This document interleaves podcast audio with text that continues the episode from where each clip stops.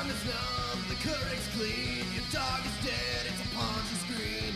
Ponzi Scream, Ponzi Scream, because it's just something to do. David looks like shit. Shit. That's how I'm Uh, started. hey, I've started a couple times like that. have you guys ever heard of these words? This is something that's been pop been going viral recently. The like they're called antagonyms, or they have they have a bunch of different. Uh, there's a bunch of different. Weirdly enough, there's a bunch of different synonyms for them, but it's the words that mean one word. They mean something, and they also mean its opposite. Like to, Oh. s like to sanction, means both to approve and to punish, Okay, yeah. and Are like we talking about my ex-wife here, David? Hey. All right. All right. Ha cha cha. ha cha cha With us today is band leader Rachel McCartney. Uh, uh, so- Hello. Rachel. What's your what's your Twitter handle? So At Rachel M Comedy. Rachel M comedy. Uh, but yeah, so there's uh these uh words like cleave was is also one. It means to separate and to unite, and that has just been coming up all the time. I feel like I've seen it like In, in, in what, your Pornhub search? Mhm. yeah, that's yeah, that's my Cleave. Cleave means to unite. yeah. It's like I've always Cle- thought cleave together means to unite. cleave together. I always thought it was just sort of like we're you're cle- we're cleaving away, or or or like it's like if you chop at a, a tree and you're taking out little triangles of it, like you're cleaving away at it. I didn't know idea. That's nah. I'm taking it. I'm I- I'm taking it back. Uh, it's uh, it's ille- it's a illegal. It's illegal now. You're calling Oxford, Mr. Oxford. Mm-hmm. This is actually my first NPR appearance. Yeah. Really honored. yeah. Mr. Oxford and Mr. Monopoly both uh, live together in a duplex and uh, take care take care of various uh, uh, uh, or they decide they decide the antagonist antagonisms Antagoni- Antagonyms. antagonyms excuse me yeah Yeah, so there's another word for it, which is it has some like really fucking I can't remember the reference, but to some maybe ancient Roman myth about there's some guy who was two faced, and they call it uh some like Voldemort. Yeah, Yeah. they call it like a Voldemort word or something like that. Or they call it like a, a Mr. Two Face word is also a Janus word. It's called a Janus because there's oh okay okay Mr. Janus was apparently um duplicitous. In, in in addition to just having um being in front of every all, um new Hollywood cinema film between 1962 and 1985 you yeah, know yeah. You know he what I'm was- talking he had about, right? Duplicitously uh, trafficked pedophiles for Woody Allen. Yeah, that's right That's, that's what it's named after. That's that's what the word is com- is coming from. But yeah, I mean, I feel like I've just been. That's all I've been kind of seeing these days. It, it, it's it's been it's come up like four or five times on my on my on my brow on my scrolling. Rachel, what have you been seeing on the on the scroll recently? Doom. I'm surprised you've been seeing anything but Doom. I'm honestly kind of jealous. Every everyone is just like, there's a coup happening, and you're studying for the SAT. ah that's funny yeah, I mean that too. Yeah, it's it's it's been uh, we- we've we've we've all seen the same thing, right? Oh Yeah. uh um this is actually in line with things uh Elon Elon became the richest guy I think for now you know For now. Well, that's divorce. Do you do you have another late night my wife joke? Because that's what happened to Bezos. yeah yeah yeah that's uh that's uh that's gonna be uh a real quick one uh well elon musk's uh wealth or whatever it is is so random i mean he's just uh he's just like um just like one of those those those wacky characters from a 2007 film who's just sort of like yeah he'll be the richest person in the entire world one night and then the next night he will literally be crying in a gutter like with his mascara like sort Did- of like dripping down Th- you th- this is like the male version of that Britney Spears song "Lucky." Mhm. Elon Musk is. What what Danny was just describing. Oh, okay. Just just Yeah. being the rich the richest man in the world, and then he's like crying with a mascara. Oh, that's yeah, so just true. holding just holding his holding his his shoes, just walking in the in the New York City streets. Just he cry crying. cry cries in his lonely heart. Yeah, Uh-huh. ex- yeah, yeah. So it's like, yeah, he has like 180 ish billion dollars today, but Mhm. you know, tomorrow, ugh. So do are him and Grimes married? I doubt it. That doesn't sound very bohemian. No, you're right. Yeah, but neither does 180 billion dollars. So you know, 180 billion dollars is whatever you want it to be. This Gr- Grimes? I was I was riding my bike and I was thinking this to myself. Grimes is like the same type of attractive that like Adam Driver is, right? Where she's like kind of grote- What? She's like what? kinda- she's kind of like grotesque but also attractive. Like I have to this- no, I have to Google image her right now because should this look is at a this is picture of pinging my bullshit meter. Ooh, yeah, I like that. Uh, You'll, I think you'll find that oh no, she's more, much more conventionally attractive than. I mean, you you Adam could maybe make the argument that Adam Driver should be the one named Grimes. yes, yes, yes. He should be. na- Grimes. My name is Grimes. that, that was his whole thing. Mhm. His his whole thing throughout the entirety of the ser- uh, the series Girls was just being like holding. He was like um uh uh uh uh, uh yeah, the guy who was the the bassist for um uh oh uh, uh who had sex with like a thousand women or something like that and he was he was kind of cool too and he had like mutton chops who's that Are you talking about Keith Richards? uh no he no The but that's guitarist, too. that uh, he, the ace of spades that guy uh, uh um uh i gotta find out so like the whole um I don't uh, follow mutton chop porn. That's not my thing. So I'm not really. I can't really. motorhead motorhead Mo- uh, uh uh lemmy lemmy yeah yeah Mo- he his whole thing was that no no no you, you'll you'll get it you'll get it. His whole thing was that he, he played the bass and he turned the highs and the lows all the way down and just turned the mids completely up. And that's how adam driver performs. He's just all mids just like hello my name is adam driver. Like he doesn't have any any any dimension beyond that. In, in girls in girls from 2009 to 2000 I, I I am mean- really go He's Yeah, got. go he jerks off like on camera. like that's. this is the best. This is podcasting in a nutshell, where you're just like, this actor doesn't have any range, and then the other guy's like, no, he jerks off. no, no, no. He jerks off. It's in the middle. He's just all mids. He's all mids, uh, Mhm, like Lemmy. mhm, Um, yeah, from Motorhead. Okay, we're here. Anyways, welcome to Ponzi Scream, everyone. Uh, Yeah. Here we're talking about, uh, I guess, uh, financial uh, scams and screams, and I guess, I, I mean, okay, how much are, do we want to talk about, like last week? I, I don't, you know, like I've been Mm. wondering this because it's, in some ways, it's like, you know, the elephant in the room, and I, it's all I see except for antagonyms, and I don't know how much do we want to talk about it today, people. Oh, you want to do another antagonism? Sure. Oh yeah, Uh, coo, and to coo to a baby. Sure. That's yeah, yeah. That could be one. Yeah, yeah. For people, for people who are maybe newer listeners or whatever, uh, you know, uh, we we cover white collar crime and uh, and and you know that kind of stuff. So we usually don't talk about the craziest thing that happens, but what I will say is uh a lot of stuff happened last week and my one just talk to your parents about it, people. Okay, just well well we don't more- feel responsible t- telling you the information. This is what my sixth grade teacher. We told take on no responsibility. yeah My sixth No, grade I- teacher on 9/11 was like, "I'm not going to tell you what happened. Just go talk to your parents, and they'll tell you everything." And we like ever all, all the other sixth graders got to go like watch the buildings and like watch CNN all day, to. and we had to sit there and like I heard during recess that like my friend was like, "Yeah, I heard the Pentagon got bombed," and I was like, "What's the Pentagon?" And then at the end of the day, my teacher was like, "Yeah, some some shit went down. Go talk to your mom about it."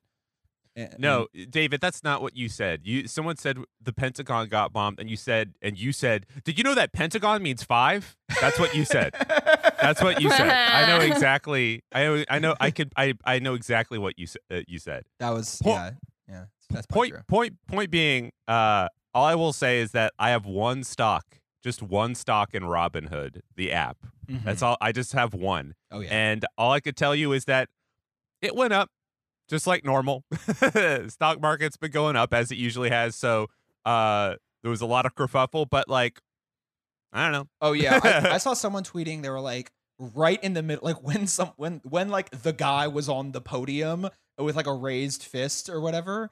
Yeah. And someone just tweeted, "Dow is up." Lol. yeah, yeah, yeah. That was fine. That was fine. and like I follow some Bitcoin people, and literally they were just like, I I can't wait for it to hit 50k. I can't wait for it to hit. I'm like, you do realize there's there's an actual insurrection going on right now. Like there's, uh, it, pretty amazing stuff. Some of these people are are living in that that little universe. I mean, it, it does. It, it's hard to know what Wall Street feels. I think that they don't like instability, right? In general, Sure. Mm, I would disagree with that. government instability. Like like investors really want government stability because that allows them to have their like five year outlook better. But I, w- I would say like instability means you're able to like do shock doctrine shit. So anytime there's a Yeah. crisis, more public shit is going to be sold off to investors and private companies, and that's going to be good for them. True. That's true. Yeah, it could also be like it depends on who we're talking about by like investors because if it's like a mutual fund investor like some like someone who just has to like keep the the ship afloat for millions of retirement people, they're not going to like instability. But you're right, like Mhm. someone who's shorting, someone who's doing some shock doctrine like Santander in uh, what Santander is in Puerto Rico and stuff like that. They're going to be doing some yeah, maybe some maybe some instability. Um, I wonder if someone's going to use this as an opportunity to like buy the IR, take stake in the IRS and sell it off and privatize it. Um, yeah, no, I don't. I don't think uh, Wall Street has any long term outlook whatsoever. Like, I don't. I don't think they're even really concerned with um, government stability at all. Because if they were, I mean, this this is said on Twitter a lot, and I know that I live in a bit of a bubble. Um, but I think it's true. Bernie was the compromise candidate. Like, if they had any sense at all about like how bad things are, Mhm. and how you know the what they're doing is not sustainable but if you let bernie in um they're they'll they're gonna have to pay more in taxes but they get to keep their heads like if they Yeah. understood that yeah. they wouldn't have pulled out every stop to make sure he wasn't president Do you, do you think that people will walk away with that takeaway from this coup attempt? Like that people will say, "Oh, we need to we need to provide more economic opportunity." absolutely not Yeah. absolutely not Be- because i mean this was white supremacists Right. Like this this was crazy white supremacist QAnon people and yes, the economic conditions of this country did contribute to um you know, making some people more able to be radicalized. But it wasn't like it wasn't primarily economic anxiety driving that particular insurrection. Yeah. This wasn't it's a, and it's not with like it, it, it- that's not the situation with QAnon either. they weren't trying to Like decertify these their were election these were the least sympathetic people who could possibly be attacking the Capitol. Absolutely. Yeah. Yo, yo, they defecated in a lot of stuff. Apparently, That's funny. it's dude. It's, Shocking. no, honestly, pro- props, props to them. Like, apparent, like it came out where I think this is the, the funniest part is I think the the government is being a little tight lipped about exactly like what was stolen and what wasn't. But like something that is slowly just sort of like coming through like the grapevine is that like uh like a lot of people defecated and pissed in like desks and stuff, which is like, dude, honestly, I would I would take a shit in Chuck Schumer's desk if I had the oppor- That would be awesome. That would be that would be great if I could just like Danny, you get one you get one wish. You're in you're in this the the now uh, Senate Majority Leader's office for five minutes. You could shit in this desk if you want. And be like, I bet that's gonna really. He's gonna be like, oh oh my, and then like back. He's he's gonna be really angry for a second. You know. It- what, was that voice that you were doing? What was that one? Again? Oh oh oh yeah. my. was that like a Oh. was that was that a Brooklyn Oh. accent or is that a? He's just sort of like, uh, he's an effete New Yorker, like, uh, oh, Mhm. That's uh, That, that's that's uh, Woody Allen if he wasn't a pedophile. Mhm. yeah, uh, oh, my my my glasses are gonna fall off. Uh-huh, uh-huh. I can't Yeah. see the shit you took in my desk without my glasses. yeah, well, no, he'd be able to see it really good because his desk is probably like down here, and his his his, his he's like, oh, I I, can lo- see, I can see it perfectly. I love. actually. The, I actually love the low glasses thing that he does. I think it's very a very funny look. That he no, no, take it fucking back. I hate that look. no, I want to I want to snatch those things right off his head right now and be like, get a good pair of glasses, you idiot. It's not 1982. Uh, yeah, I don't know. I mean, if I could think of any senator's desk to shit in, um, I I would want to shit in like Joe Manchin's desk, or Yeah, yeah, Mm. him. that would be a really good one to shit in for a lot. of- Yeah. Well, wait. Are we are we going just by senators or the entire Congress? Because I think you could. I think it. Uh. Oh. Oh. Um. Old snowball guy. Uh, old snowball. The guy who brought the snowball in. I, oh, I, I, that guy is that? I brought him in in Inhofe, Jim, Jim Inhofe. Yeah, Jim Jim Inhofe, he'd be a good one. Jim Inhofe would be a real good one. I, I I'd like that. Uh, there's some real there's some real esoteric shitty Congress people where if you just like took a shit or you just do it randomly, Mhm. like you just go into like one of the representatives for like I don't know, like uh Tennessee. You go one Dem and one Republican. So like somebody in Oh. Tennessee. Bi- bipartisan. Bipartisanship. That's Yeah, yeah. gorgeous, yeah. one one in like Tennessee and like one in like Nevada or something like that, and they're just sort of like they're no nobody knows their name, like they've never heard, or like a Hawaiian representative or something. They're like, Yeah, just someone who's been in power for What? 40 years and no one even remembers that they voted for them for the past Yeah. 30 of it. Yeah. Well, they'll they'll just be like, "Oh my god, I feel seen." yeah, yeah. They're like, oh, oh my, oh, oh. Uh, I want, dude. That would be. Uh, I'm gonna look into that. Like, there's gotta be, there's gotta be a rep or a senator out there who is just like, just white bread. Nobody has ever said their name, like it, it, it with any kind of consequence. I don't Where- think anyone had ever said Thom Tillis' name until he was up for election this year in the competitive Sure. race in North Carolina. He's one he's someone who I'm pretty sure no one has ever actually said Thom Tillis. there's some there's some esoteric northeastern corridor ones like people in Connecticut and Rhode Island who you're like what Mhm. like there's a guy there's a guy whose last name is Whitehouse Sheldon. representative yeah representative Whitehouse like Mhm. you're like aren't you supposed to be the president That's funny. Uh, I, I want to talk. I want to move on because I, uh, I think this ties into some stuff that pre-coup we had planned on talking about a little bit, which was the Twitter suspension of uh, the go- the goat pro- the goat poster, truly, and Sure. that is uh, the Twitter suspension of the president of the United States of America, and who's that people have been saying that that in part happened because all like hundreds of Twitter employees signed this petition basically to have his account suspended.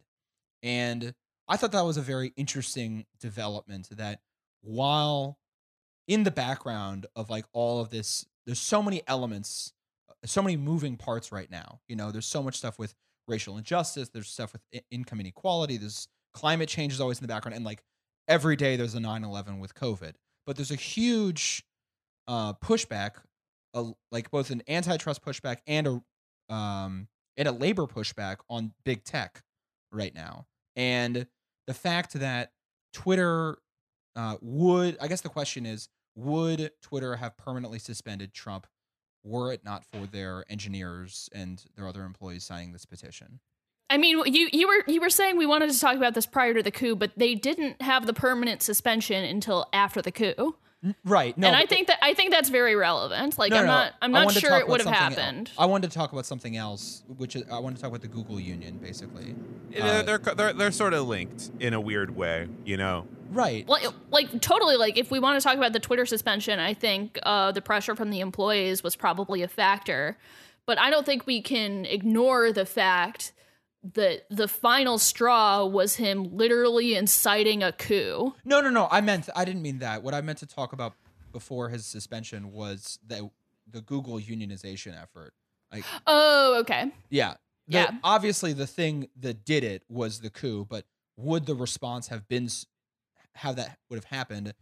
Um, but for this week, Google workers, the first tech company uh, ever. Uh, no, outside of um, there's another one, the fundraising one. They they unionized. kickstarter Kick- kickstarter Kickstarter unionized, but this is the first of the big monopoly firms. This is the first one that's had a union successfully, and it's Google. They unionized uh, what like last Monday, and Yeah. then when Twitter when the Twitter employees send around this petition, my theory is that this was a petition that I'm sure employees had been apparently they had been had it for a couple months now, right? And had Google not unionized literally last week, then the Twitter petition may have had no teeth. Dude, I'm Or less teeth. I'm I'm uh Rachel, have you worked in any kind of tech before? Uh, yeah.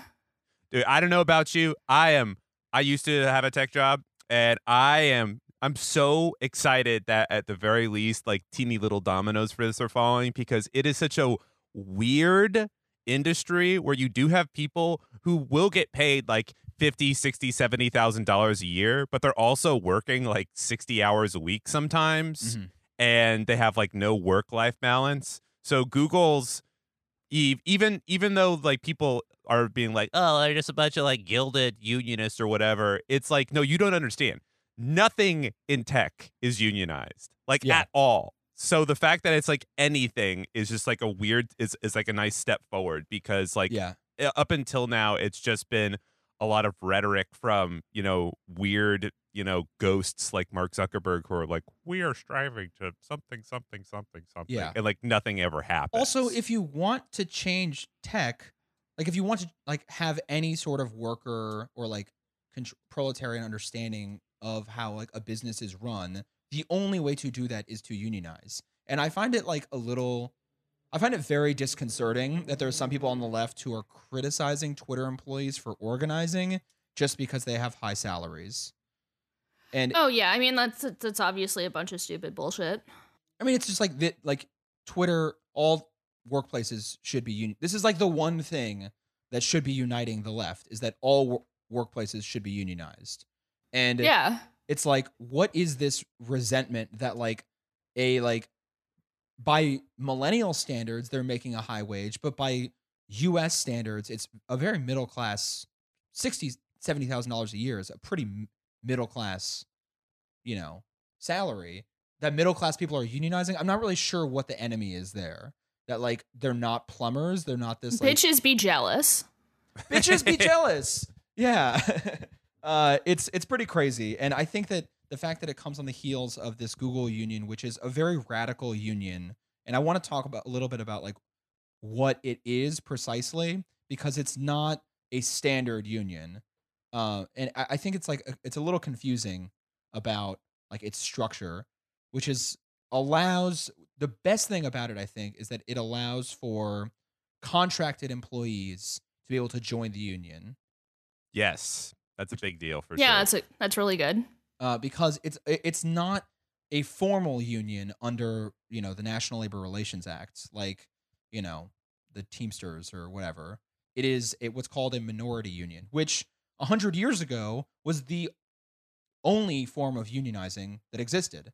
Like prior to the New Deal laws, there was no thing like a standard union versus a minority union or whatever. Everyone was just this like wildcat union.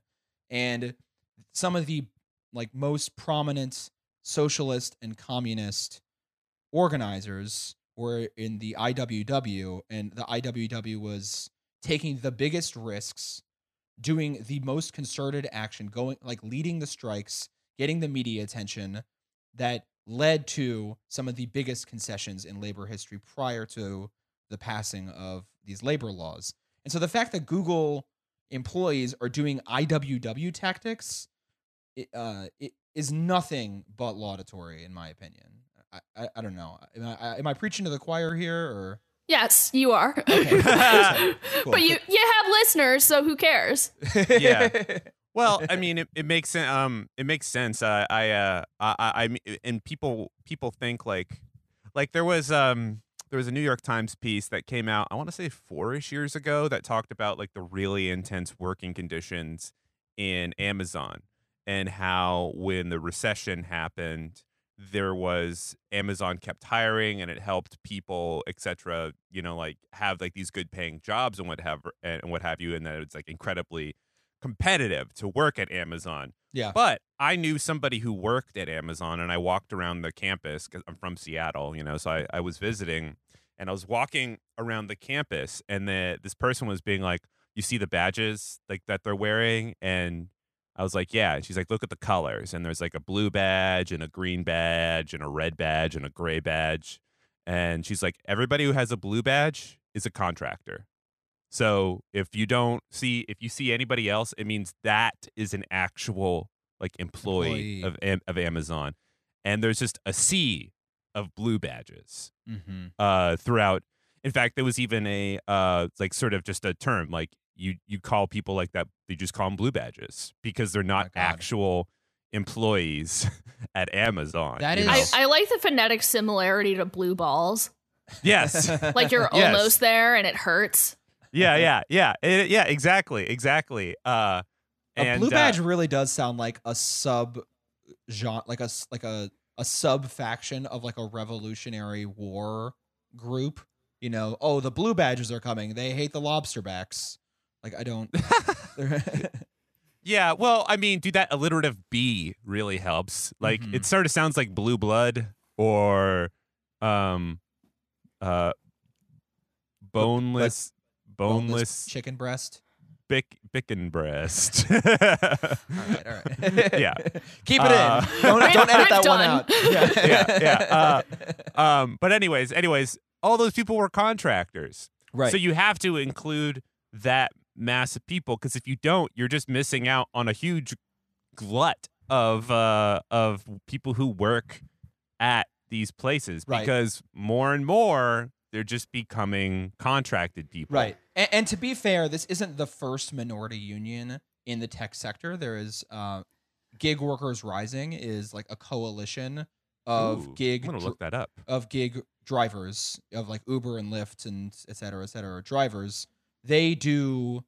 They are technically a minority union because all of their organizers are con- independent contractors by law, and so they cannot join a union that you know a New Deal era union, a Wagner Act, whatever union. Whereas, uh, so they're not alone in it. But what I think is just kind of amazing is that this is combining employees, engineers who, in some ways, have some of the like most amount of like economic, social, and political capital in the tech sector by far, and also independent contractors, and also like custodial staff, and anyone can kind of join this, which is a pretty amazing, different. Uh, it, it's a departure from Gig Workers Rising. I, I feel like. Yeah. I mean, it, it it's good, but they also have less power. right. They can't force. They can't compel good faith bargaining. Uh, yeah, I mean, like essentially they're a lobbying group. Yeah, but they can go on. They can organize a strike, or they can organize some other concerted activity, and they cannot be uh, uh, discriminated against because of it. They can't be retaliated against. So it's I mean, if if they if if they're protected, I mean, like the idea is they can't be retaliated against, but the idea is always that you can't be retaliated Yeah. against, and that's Yeah, just yeah. not reality. true. Uh, yeah this is um i feel like this is sort of an analog um well this this is um just the fact that they're it it, it doesn't have as um profound like sort of protective powers as sort of a traditional union has in the past but the idea at this point or or at least the the step in the right direction in my way even though it is kind of just sort of like you know you don't know what's going to happen is pushing that that cultural you know uh lever a little bit more to the left in this case because old old fashioned just sort of like industrial jobs and what have you. It's like it's a stereotype at this point that it's like oh yeah if you work in like coal or gas or whatever uh the ceo is just going to uh crush you and, and eat your bones Right. essentially. Like it's it's it's i mean it's a joke at this point. Like that's what happened 100 years ago. They still like doing that today. But tech has always skated along as being like innovative or like oh we're we're we're we're fun we're kooky right. it's great you And- know and also like automation gets rid of jobs, right? Like, so software engineers are effectively doing the labor sometimes of what would have been like a hundred workers, you know, a long time in, in some circumstances, right? So, like the fact that even the people who are doing the software engineering and the people who are managing the automation are are also are like becoming radicalized and are unionizing is undercutting one of the biggest I feel like kind of arguments or one of the biggest tactics that employers use to you know to to cut into labor. I mean, I don't know. I feel like there are always more jobs uh, it's just not necessarily the people who were being employed before. Like all these tech companies, we're talking about the white collar professionals who do the coding or whatever, but then also um, you have the people in factories who are building the phones. So you still have very low waged exploited labor. It's it's just like that's not what's currently being included in the union. Um, and I don't I don't really know how you would organize over in China.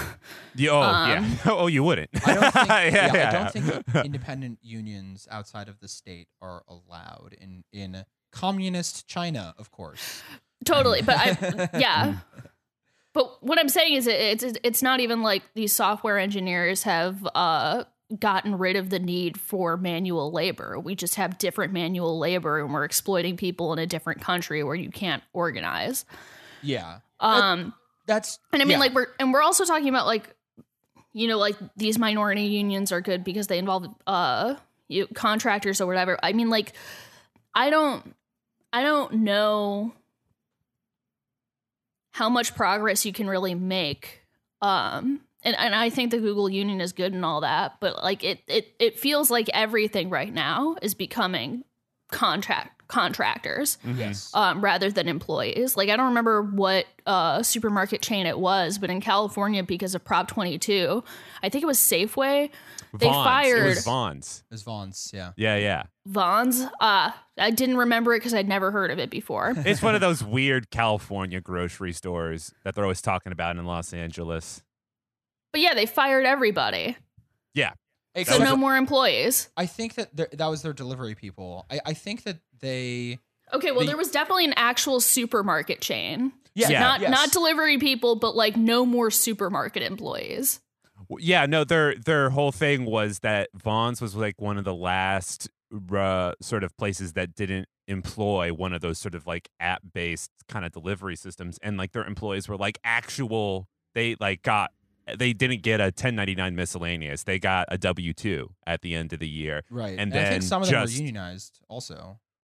I think some it was something like that. But yeah, then Vons basically they were like the last ones. Vons Albertsons. I think that was part of the Mhm. what one of the things where they they were basically like, all right, now we're sw- switching to DoorDash, which is a trash platform. DoorDash sucks. And one thing about like having some sort of like minority union, this like alphabet workers union, instead of just a bunch of employees speaking out, is that it the more evidence you have and the more explicit you have that saying, hey, I am organizing with my employees over concerted workplace conditions, that provides you more protection under the law because that's evidence that can be used when there's some sort of labor dispute. Say, they discriminated against me because I posted this thing or I signed this petition with a union.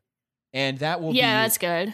that would be used much more uh be like much more clearly whereas if the if you're working by yourself first off you cannot if you're doing something by yourself that is not concerted activity and that's not protected under the law second off if you just like yeah me and a couple people were pissed about this stuff it, it's not quite as explicit and it might be pushed back against by management um, as to whether that was like an actual labor concerted activity and Well, therefore that's what- protected That's what happened with fucking Trump's Twitter. Is that they? It's like, look, they had they had years to actually get rid of him if they wanted. Like, Lord knows, there's plenty of examples of him just being an absolute psycho on there and inciting violent, violence Yes. or whatever.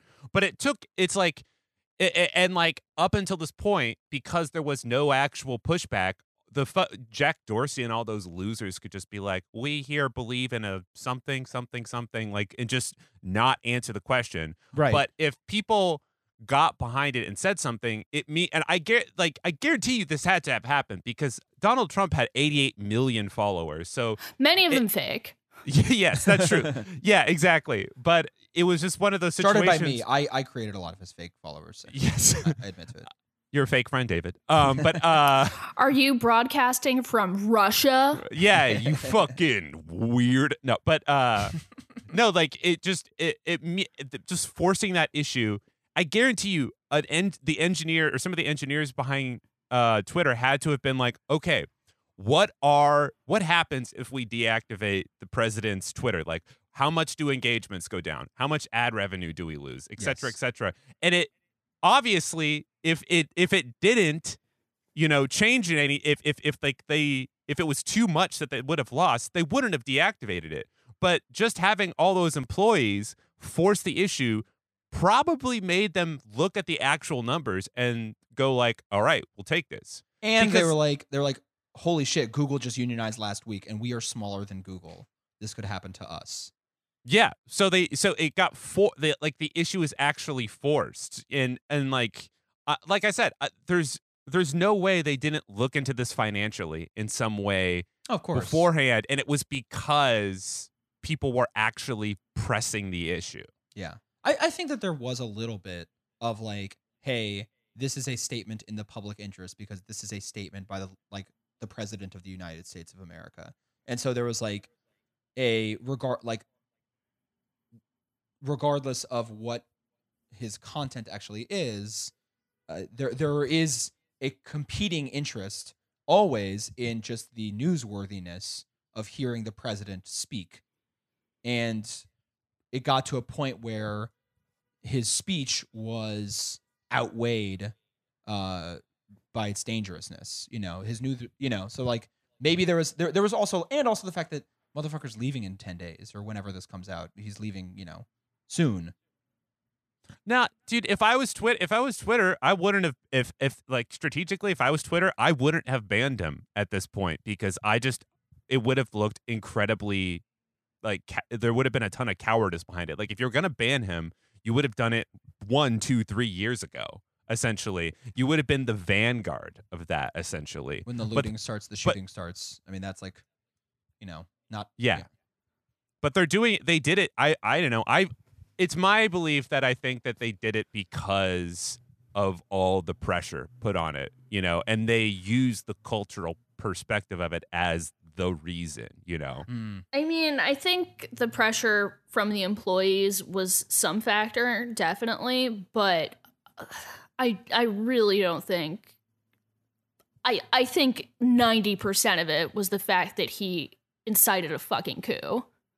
yeah yeah i i mean so the possi- question is is that was the employees the entire 10% and without the employees would it have just been would have not crossed the threshold I don't I mean I think I think it's like an interesting issue. Um, you know, what's what should a platform's role be Mm-hmm. in deciding what is dangerous speech? But I don't I don't I don't think there's really any way to know Yeah, it's a what counterfactual. happened behind the scenes of Twitter. it's a no counterfactual it, yeah sure. it, it it's it's i mean right now it's it's all we're all just speculating i'm i'm wildly speculating in this case uh um uh, with the only um with the only sort of um weight behind what i'm saying just by personal experience and what have you. Yeah, um, and, and there and there is just like there are details that are relevant to the equation, and the fact that Google unionized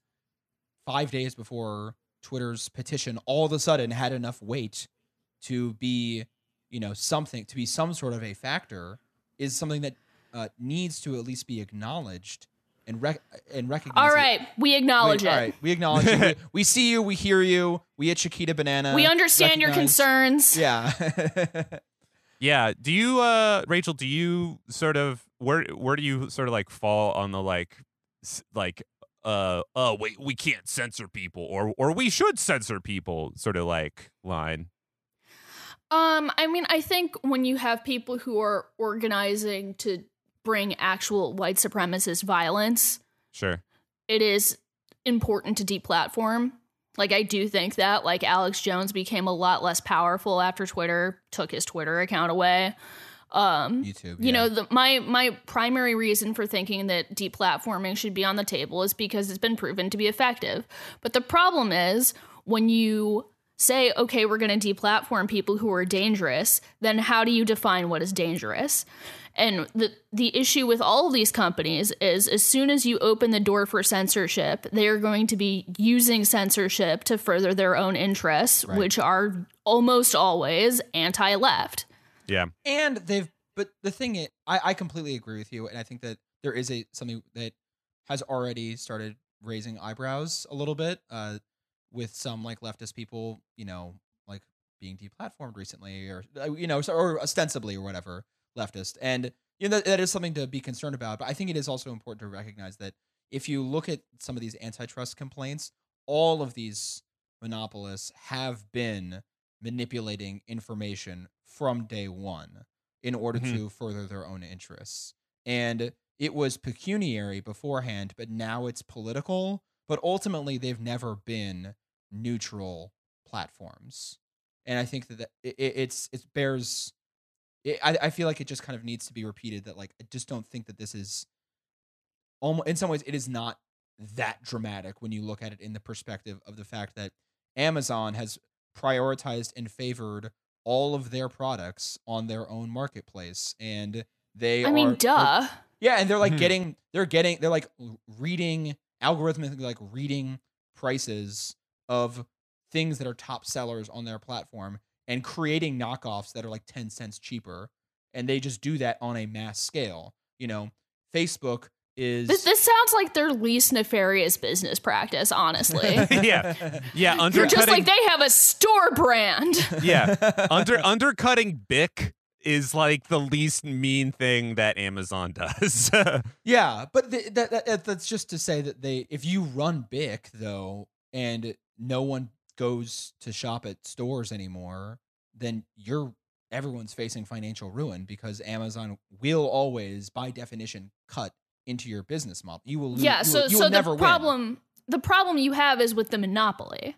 Right.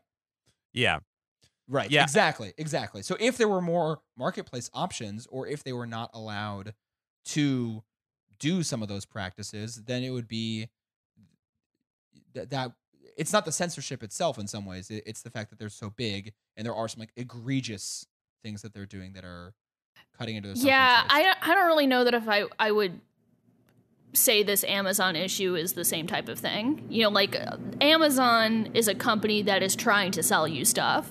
Mhm. And the fact that they feature their own products that, that that that doesn't strike me as nefarious at all. What strikes me as nefarious is the fact that they have basically a monopoly on online shopping.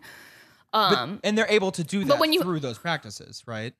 I I wouldn't even say that because like even if I mean I I would say the prime the primary monopoly they have is if you're buying something you buy it through Amazon and it's shipped through their warehouse and blah blah blah rather than uh whether it's the Amazon brand or the big brand. Mm-hmm. Um yeah, but I, I think something with Twitter, it's a huge deal that basically the public square is privately owned. Mm-hmm. yeah, yeah. It's uh, yeah. The, it's well. The, But I the mean, the public- other Sorry, The go other- ahead, Danny. well the other thing too is is that like it's it is it's privately owned Eh, I, I mean i don't know whenever people talk about like oh my god this person got deplatformed you know i always just assume that all the private shit is going to be like outwardly hostile to anybody like left of uh of bernie sanders essentially so Mhm. like, you know, when uh when people like uh Matt Taibbi and like uh and the and, and like those ty- and like Glenn Greenwald are like basically free speech absolutists and they're like, no, we have to we have to allow everything. You know, I'm always I always kind of take a thing. It's like, do you not think that we're gonna get attacked regardless? so it's like I might as Wait, what uh, are you talking about? uh like remember that remember that that thing that happened this, this last What do you mean by attacked? um deplatformed uh, uh, uh, that's uh, i should have said depla- deplatformed Oh, so so like re- like the variety that variety uh article that came out this summer where uh, that list of people signed it and were like we are against uh censorship or whatever i can't remember the the entire Harper's list. letter. harper Harper's letter. harper it was harper So what yeah. you're Oh sa- yeah, yeah. So Yeah, what you're like- saying is like if we need to have we need to That that's totally right- different though. You're that's that's cancel culture, not deplatforming by Twitter. it mm, you're you're right you're right in like the the, the specific specifics of it. it it is dealing with like two separate issues but um I would say it's very separate because we're talking about deplatforming by Twitter of leftists, whereas Sure, the sure. Harper's letter, even though I agreed with it more than uh, most leftists on Twitter did, it was largely people who were center right who were signing it.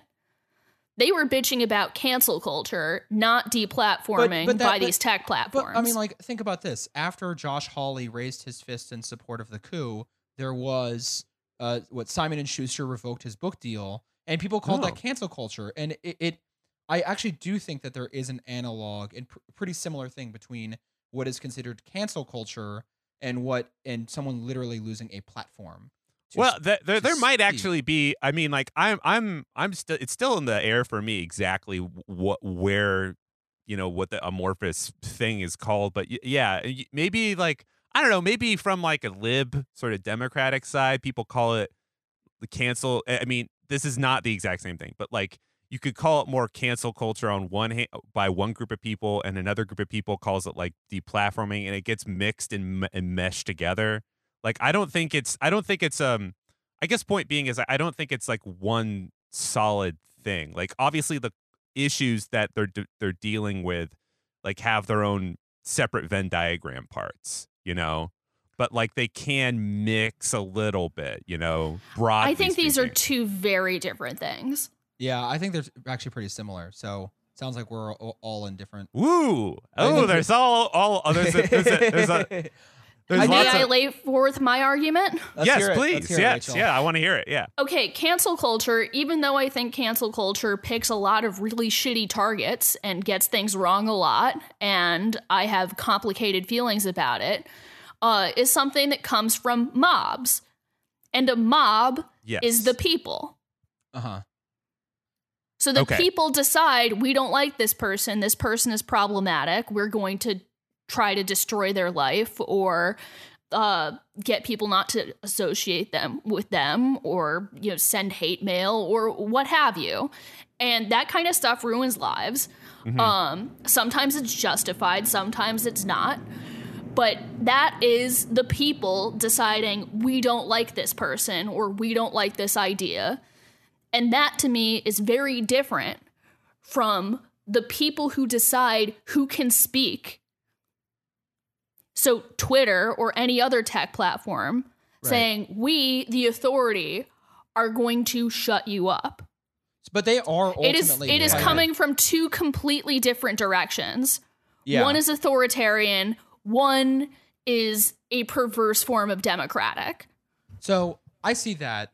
I mean, Yeah. they like are they're both they- private. So it's not. A, I think it's important to clarify. Like, this is nothing to do with the First Amendment, right? Uh, But I think this is like why people want Twitter to be nationalized and why they're why they're talking about that because yeah, it's private. And yeah, currently I do think that these private companies do have the right to decide you can't speak on our platform, but you have to be realistic that if you don't have a Twitter account, you are deprived of basically the place that people speak in public. mhm. You Yeah, know, this is this is a tech monopoly. Yeah, you you I think yeah, I think you are right about that. The the only I guess the only analog I was making was is that it's silencing something. So, but you're right that it is the different the difference is uh the difference between one person or like a board a boardroom of people making Yeah, a decision but the and then like doesn't- and then like a million people making the decision. They don't make that decision unless there's a public outrage. And they do sometimes, like if a tech monopolist is shutting people down or engaging in like some sort of behavior that furthers their own interest against the public interest and is not responding to public pressure, that is what you're describing in some circumstances. But most of these people, like losing your Simon and Schuster deal, getting deep by Josh Hawley, getting deplatformed, or like Louis C.K. getting his, all his HBO Mhm. stand-up specials taken off. That is a response from like that is that is the PR wing of that company trying to manage what is ultimately a populist outrage at their at, at whoever is being on this. So but you're talking about very high profile cases.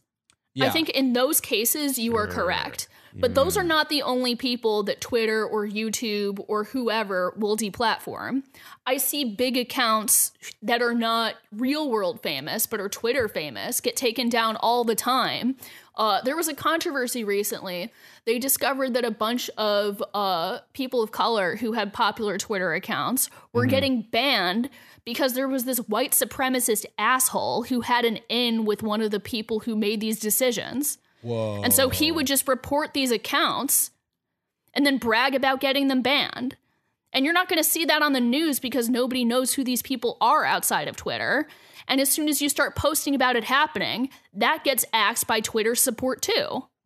dude that was there there you're right about that where it's it's basically a situation where there's no bureaucratic resource to go through to ever have these problems see the light of day. Like one time i, I won't say this person's name but suffice it to say they have a common name.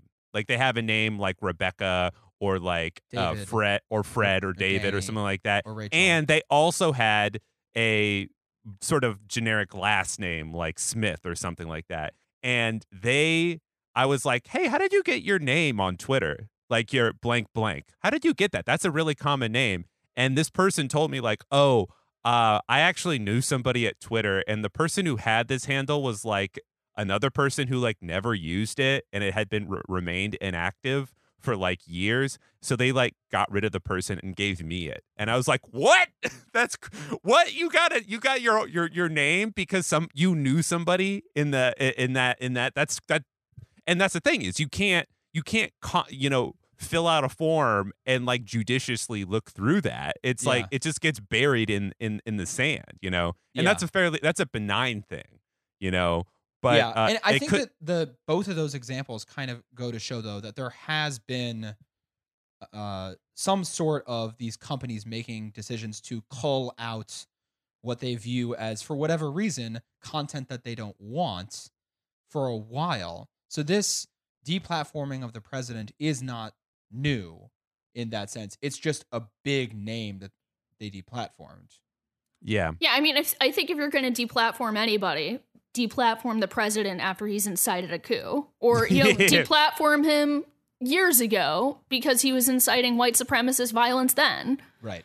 Um, but yeah, I, I I don't think that deplatforming is good across the board, and I think it's a real problem that Twitter basically has a monopoly on public discourse, and they're not accountable to anyone. I think what would be interesting is if like uh if like Twitter workers unionize, they could try to create some sort of standards as to like really what the terms of service are because that's one of the things that I've heard people complain about is that no one the goalposts are constantly moved on what is violating of their conduct and o- oftentimes like I'm reading this story in the Times right now I had to stop to do this shit is to is people don't know what the terms of service are and these Mhm. CEOs kind of have to make gut decisions as to whether someone's violating or not. You know, well, the I mean, CEOs aren't involved.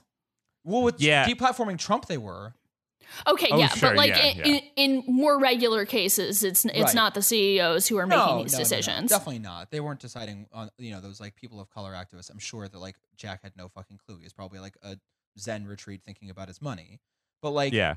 there's it, it is still a I don't know. I, I- I lost my train of thought, but it, it I, I think that it just goes to show that there are thoughts that they've been making these sorts of decisions for a while, and it's unclear what triggers them. And that's like a thing that people talk about a lot in like First Amendment law when like the government is trying to decide whether to regulate speech or not. There's a whole line, there's a whole area of law that is dedicated to when the government and how the government can censor someone's speech. And you get a lawyer. You can you can defend your rights and you can have a claim if there is if you've been wrongly censored.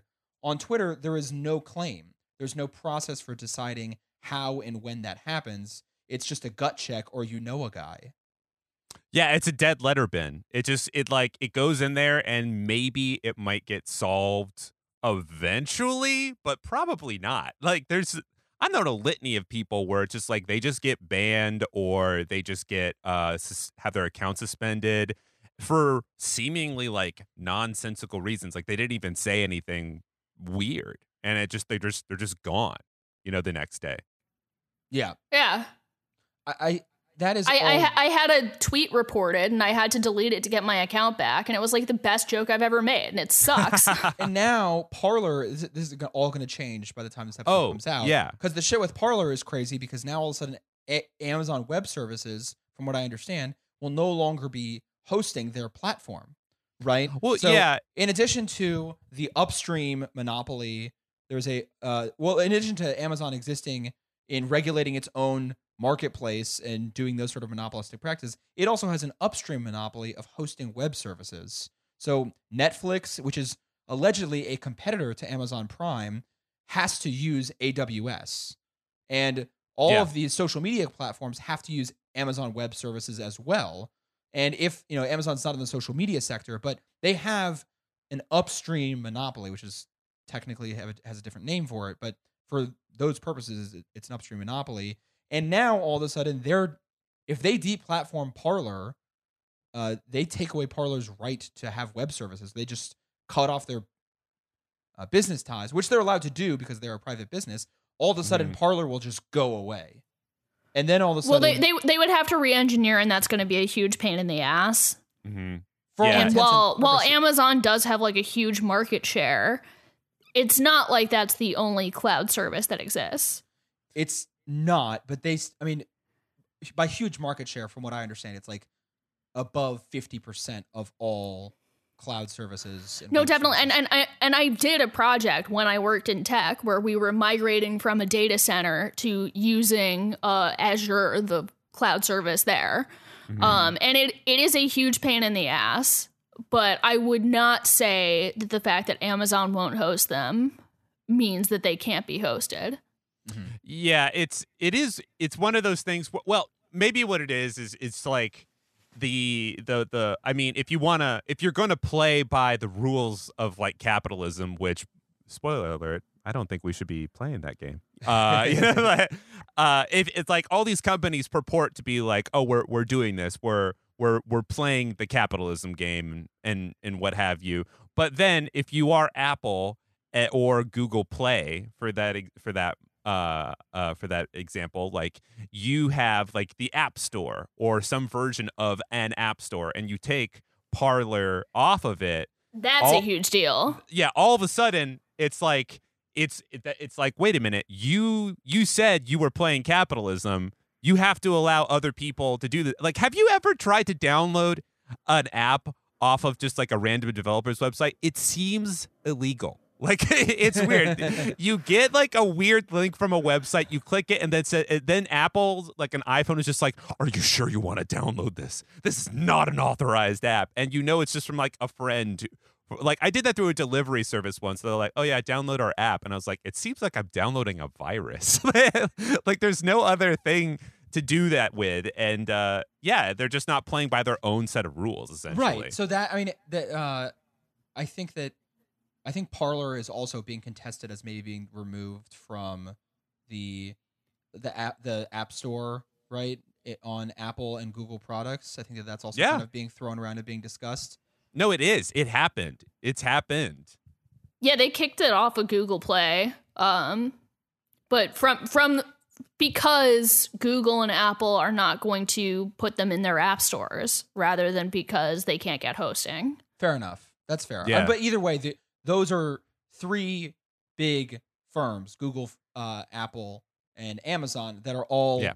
basically having or responding to whatever they see fit and just cutting off, whether for good reasons or for bad reasons. I think we can all generally agree that Parler seems like a social bad, but they are deciding that this platform is uh, should not exist, and they are going to cut it out, and basically Parler will probably die as a result of the decisions of like private tech monopolists. And it just it, it takes three people to decide to do that, which is an amazing amount of power. I mean, imagine if one of them said, "No, I like Parler," Sure. Yeah. And all of a sudden, Yeah, I mean- yeah, Yeah, no, it, it- it's an amazing amount of power, but it's it's just like it's funny to me that we're having this conversation now rather than before when they were just shitting on the left. And I guess I'm more talking about Twitter there, where they would suspend people, or, or Facebook especially. Like mm-hmm. Facebook's moderation is some of the worst in the fucking world. Horrible, Where they will they will ban you for making some joke like men are trash or whatever, but you can just call a woman like a cum dumpster and say you're gonna rape her, and they're not gonna do anything. Yeah, Facebook is openly supportive of like its algorithms are openly supportive of the right. I mean, this is like well documented Yeah, time after time again. It's like in the congressional record that Facebook favors right wing mater- contents. yeah. Uh, and, and yeah, There, there, there was an interesting statistic that it was, it was, it was like sixty percent of the time someone joins an extremist uh, right wing group on Facebook, it is because Facebook recommended it to them. Mhm. oh, I didn't even realize that. yeah, they recommend. Yeah, they, they and they had to stop recommending. I, I just wrote a piece about this recently. They they stopped recommending groups. I think ten days before the 2020 election, which is like a little little late, right? Like Little- a little late, little to- late, little late in the game. for that to happen. Like most people already voted by that point, right? Like that's not really um, a, a huge change, and I'm not sure whether they've actually removed recommending political groups or not. But it, it, it's take they've always been far more conservative. I didn't, I didn't know if they even had because I thought it was like recent that people were joining these extremist groups because Facebook recommended them. over the Dude- course of 2020, but literally in the like a week before the November election, they they turned it off. They're dude, Facebook Okay. they've always been on the cutting edge of like weird serial killer vibes in terms of like what they're willing like the lead the most benign thing Facebook has done is recommended a friend request to somebody who's actively been dead. Like they like they- Actively dead. they're they're like they got a gray they got a gray or sepia tone profile uh Oh, yeah. thing something that's obviously happened and they're like you should be friends with so and so and you're like they died 2 years ago Have you guys have you guys entered into Facebook? You're like next you're like next of kin in the in the event that you die. Who will take over your Facebook account? oh god I mean, it's so funny, like the idea that my Facebook account still needs to be, you know, maintained after I die. no i yeah I, I, I, I, I'm gonna, I'm gonna just, uh, I'm gonna put somebody who's really a poster. Continue to post in my voice. Thank you.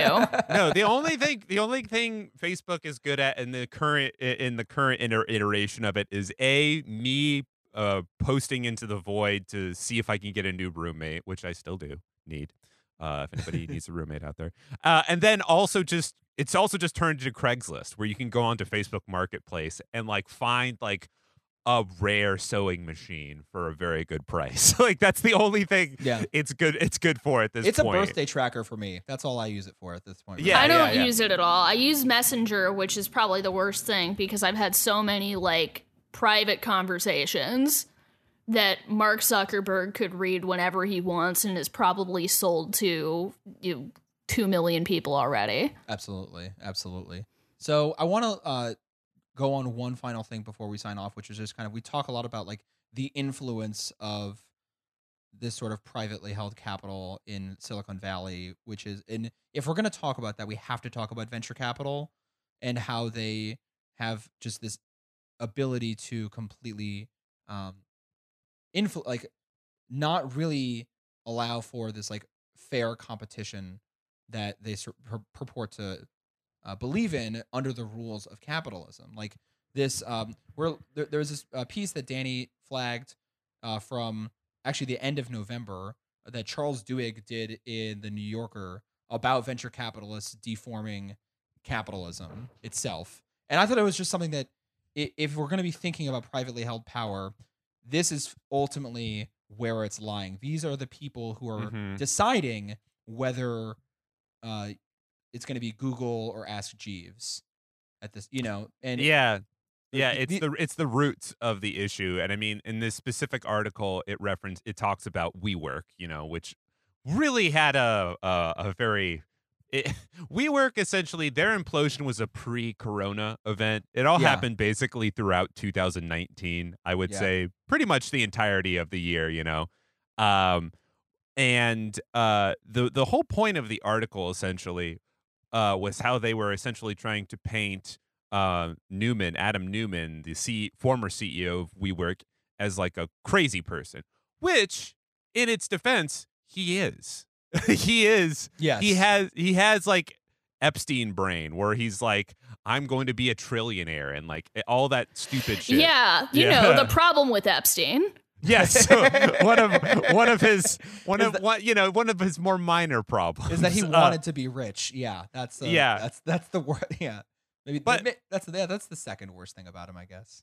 But the other part about it is the the Adam uh, or, or uh, is that not that Adam Neumann is crazy or unstable or uses like inno speak, you know, when he's talking about his grand aspirations, but the fact that like there's a guy in the background from Japan who is coincidentally in charge of Saudi money that he gets from MBS Mohammed bin Sol- Salman that he is specifically encouraging crazy behavior and that those people those people behind those like billions of dollars they're never the the faces of just like Right. the, the this insanity it's always the eccentric billionaire like an like an Elon Musk type which again Elon Musk he's really easy to make fun of please make fun of him it's very funny continue to do that but also it's the people giving them the money that should take a fair amount of the blame here Yeah. Well, I, I thought the New Yorker article actually did a really good job of that. oh it's fantastic Yeah. They made them. It was it was so good. Um, yeah, I mean, like the, reading that whole article was just like, oh, it's the financial crisis again. right. yeah We're just Right. like this is this is the lead up to the Big Short, Yeah. yeah But in like a micro scale. But it also is. but it's it's not even macro. really a micro scale. Yeah, because we work as like what the second biggest private real estate holder in New York City at this, you know, like behind or no, that's NYU. It's like NYU. At one point, it was like it was like the Catholic Church, NYU, and WeWork were so, like the three biggest holders of real estate in Manhattan. Uh, before this whole thing kind of came to light. It's it's it's really a toss up for most per capita pedophiles. yeah, yeah, y- yeah, yeah, yeah. It's uh, it's going back. It's like who's who's the worst pe- pedophiles in New York City? Is it like a weird deacon up on like 47th Street in like a gigantic church that was made in 1847, or is it a creepy film studies uh, professor yeah, I'm gonna go with in I'm Tisch with like, somewhere? Yeah, I'm gonna go with know? I'm gonna go with NYU's School of like interdisciplinary uh, undergraduates called Gallatin. I'm, I'm, that's mostly pedophiles, I'm sure. yeah, yeah, it's yeah. Uh, no, But- but uh, but but point being is that like again, if you want to play capitalism game, a a person a person like Adam Neumann doesn't make it past the first. It's like stage two. He just dies out because he's insane, Right. And and and like in. He gets he gets like uh, killed by the mafia because he makes the wrong person angry, or he Right. you know, accidentally overdoses on a some weird like uh, analog of PCP, or he, you know, smokes too much weed and He got and, uh, kidnapped in the Maldives on his three week birthday. yeah, yeah, ex- exactly. But mean, like he- under this situation, he just keeps going because he keeps getting money. You Well, know, Adam, Adam Neumann really reminds me of Trump in a lot of ways, in that there are a lot of investors behind him, at in like in his while he's still at WeWork, and just know he's crazy, but want to ride along with it because the money's so good. And until one, then once the money starts, it it, it it might not bring back the returns. Then they cut him. They cut it like right off, and that's kind of what's happening with Trump right now. In some ways, is like Mm. on- once it gets to a point where he's not president anymore, and he literally is like, um, it, it is the co- the you know the, the ledger is making it more of a red situation than a black situation. That's when you cut him out, and that's what they did to Neumann. As soon as it came, that like he put out this S one for their IPO, and it was wild. Like they had just Yeah. in, and, and and and literally wild. There, there was photos of in, like endangered species all over it from his wife, who like loves the animals and stuff. Like just one of the craziest S ones that anyone's ever read. Everyone knew it was bogus, and there were all these allegations of you know sexual assault. There was totally misusing money. He was buying real estate and then leasing it out to WeWork, which is a huge conflict of interest. Uh, there was just um, some of the craziest shit. Like his wife wanted everyone to be vegetarian for at WeWork, like require vegetarianism, which is amazing. Uh, and finally, the employees or the not the employees, sorry, the venture capitalists um, they just are afraid to speak for so long because they don't want to come across as uncool. Or it's kind of my takeaway from Founder unfriendly is how they phrased it. it. Yeah, yeah. yeah. But they're I like, that yeah, they're just like that's the other thing is like a lot of the it's like you have people who are actively insane like Adam Neumann and like don't have any sense of like the cultural moment but then you also have the investors who are even 30 years behind him so you just have a lot of people who just do not understand what is socially acceptable or just culturally with it at the very most benign you know so, so they're like ah, I, I ca- mean, sorry, go on. no, I and I just think it's so funny that there it's like you got all these like you have investors who are wearing Patagonia fleeces and they think that's the coolest that you could possibly wear. And they're like, Yeah. "Yes, we're going to listen to the guy who just who likes to smoke weed on a private plane." Like he's yeah. like yeah. the I mean, I I will also. Who doesn't like to smoke weed on a private plane? That is that is TFW. Come on. That is cool. You're T- no, I I take it back. That is cool. but TFW, all- you hotbox your co-pilot. yeah. I mean, uh, like I, I thought I thought the article did a really good job of laying out how like there are these perverse incentives where every there's so much money Yeah, that the only way to make money is by going for instant domination. mm-hmm. yes. Like they were saying, uh, if a company can't take a billion dollars right now, it's just going to go to their competitor. yeah, Because what everybody is playing for is the huge fucking payoff right. of like an Alibaba or whatever, and they're not interested in making smaller amounts of money. Right. So it's the same shit with like all the real estate, uh, like all that trading, and we're just gonna gamble like crazy because the losses are not gonna stick to us, whereas like a huge win is going to. Mm-hmm. That I, I I don't really think these are cultural problems in the sense of people don't understand that rape is bad or whatever. It's that morality doesn't matter when you're in this crazy system of mm-hmm. we just need to like have one thing go super mega rich and then we're you know glamorous and set for life. And even after this, they still made money. Like they still walked away. They got rid of Neumann after he was too bu- too much of like a PR risk, right? And now they have a new CEO, and WeWork is like, but for the pandemic, is looking like it's gonna be just fine. And the weird thing about the perverse incentives of venture capital, it's similar to private equity in that, regardless of performance, the investors, the private investors, make money either way they're gonna walk away with something no matter what. Yeah.